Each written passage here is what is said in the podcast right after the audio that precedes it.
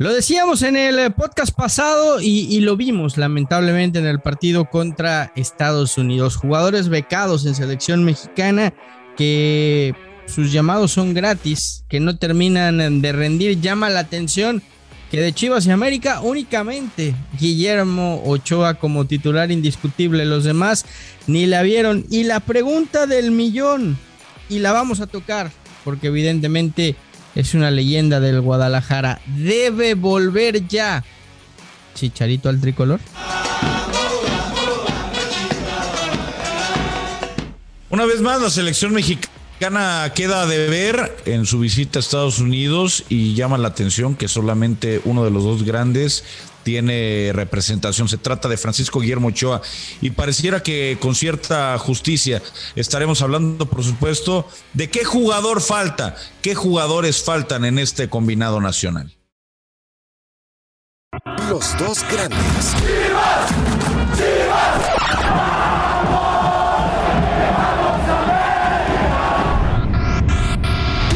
Con Fernando Ceballos y Raúl El Pollo Ortiz, exclusivo de Footbox. Hola, ¿qué tal? Y sean todos bienvenidos a Los Dos Grandes. Pollito, lo, platicábamos el otro día y, creo que es un poco, eh, centrándonos evidentemente en Chivas y América, pero es un, es un mal que está teniendo esta selección, es una, es una pandemia, es una enfermedad. Yo veo jugadores muy, muy, muy relajados, porque saben que estando bien, mal o regular, son parte del grupo y el Tata los va a seguir llamando. ¿eh? Pues sí, es una realidad que el equipo mexicano no se, no se vio bien contra Estados Unidos. Veremos mañana qué pasa frente a Canadá, pero sí llama la atención que más allá de jugadores becados, el, jugador mexicano no termina de entender a lo mejor la idea de Martino o Martino no, termina de entender las características de los jugadores con los que cuenta o, realmente no sé qué es lo que sucede. Hoy hacen falta jugadores eh, que no te sobran. México no es potencia, México no es Francia, no se puede permitir el hecho de prescindir de ciertos elementos y el hecho de que eh, no se logren arreglar ciertos problemas, haya jugadores a los que no se les llama cuando viven un buen momento, eh, pues a mí, a mí sí me llama la atención, ¿no? Obviamente está el muy sonado caso de Javier Hernández, que no creo que hubiera cambiado mucho la dinámica frente a Estados Unidos, pero que definitivamente en ciertos escenarios te puede, te puede beneficiar en la cancha. No sé qué tanto en el grupo, no sé qué tanto en el grupo Fer caería bien o mal el hecho de la llegada de Javier Hernández, pero eh, tanto la de él como la de Arteaga, Ponchito, Layún, Salvador Reyes. Eh, vaya, creo que la baraja está como para cambiarla. A ver, y, qué bueno que lo tocaste, ¿no? Eh, el tema Chicharito, porque está ahí. Hay, muchos aficionados que, lo piden a gritos, que quieren que vuelva. el tipo, bien o mal, hecho méritos. es el, mejor goleador mexicano del año, 17 goles en, en 21 partidos.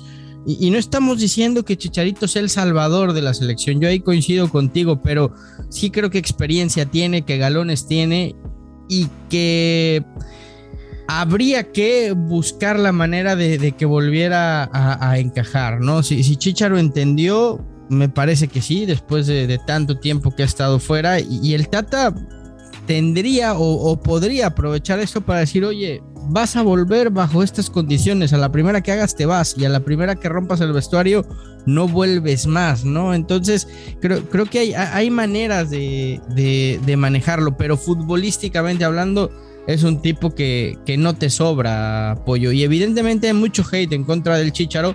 Pues porque es la, última gran figura que dio el Guadalajara, porque el tipo fue goleador en Chivas, porque eh, triunfó en Europa, por, tantas cosas que de repente, y tú lo sabes, y no digo que sea tu caso, al aficionado americanista no le gusta y todo lo que huela o sepa Chicharito lo, vomita, ¿no? Esa es la realidad.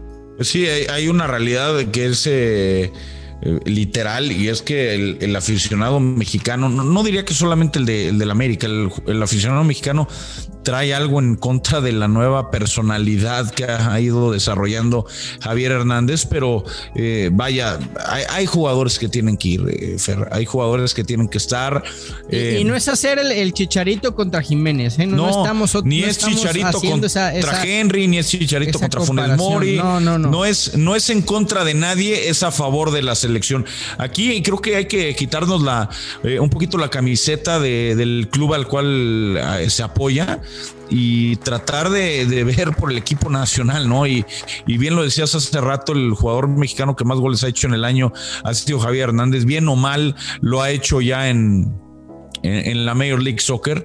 Eh, no diría que el tema de la Chofi sea, sea fundamental porque creo que, a ver, ha andado bien, pero no creo que sumaría algo desproporcionado a la selección. No digo que Javier Hernández lo, lo, hiciera también, puede que lo haga o puede que no, pero vamos, o sea, la selección que vimos contra Estados Unidos, la selección que vimos contra Canadá, contra El Salvador, vaya, llevamos un año viendo un combinado nacional que no se encuentra. Y creo que ya también es momento de cuestionar al Tata. Tú lo dices muy claro. Eh, la temporada de Henry marcó dos goles en toda la temporada y, lo lleva. Y, está claro que el Tata no termina de confiar en Henry. O sea, no es un jugador al que voltea a ver y dice, puta, me, va a dar soluciones, ¿no? Lo, usa cuando lo tiene que usar y cuando ya no tiene, ya no tiene otra opción. Y, no, no, no, no, es, no es solo tirarle a Henry, o no, es venir aquí a, hablar mal de Henry.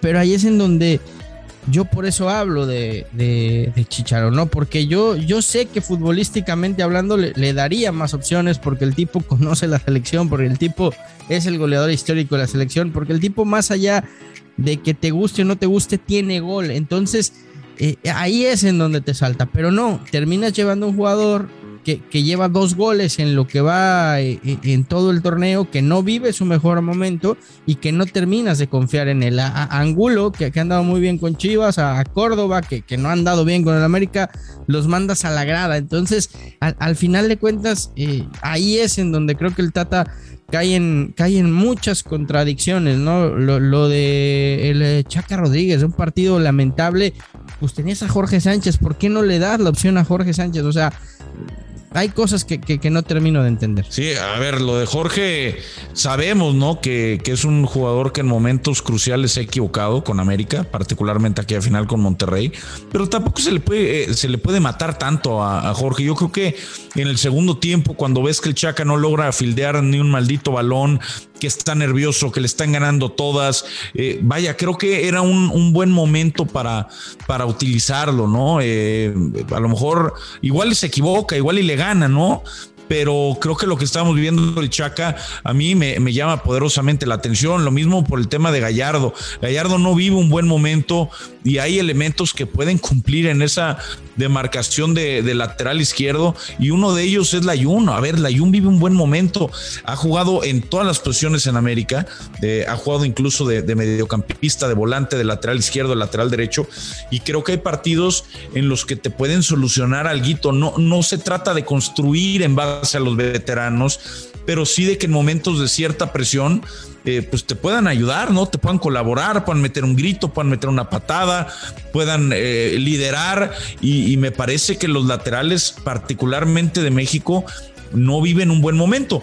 Después, eh, y, para que vean que no solamente es un tema de, jugadores de América y de Guadalajara, el, momento de Romo lamentablemente no es el óptimo y creo que en medio campo bien pudo haber utilizado a Guardado, a Charlie, eh, retrasar un poco más Herrera y subir a Orbelín, eh, no, lo sé, o sea, creo que el Tata se lo está comiendo la presión, no está cambiando a tiempo, no, no está mostrando que en la pizarra es efectivo y eso a, la larga puede venirle mal a México. Pues sí, es eh, lamentable, la verdad, Estados Unidos se termina pasando por encima. Esa es la realidad y es la tercera vez que te gana en menos de seis meses.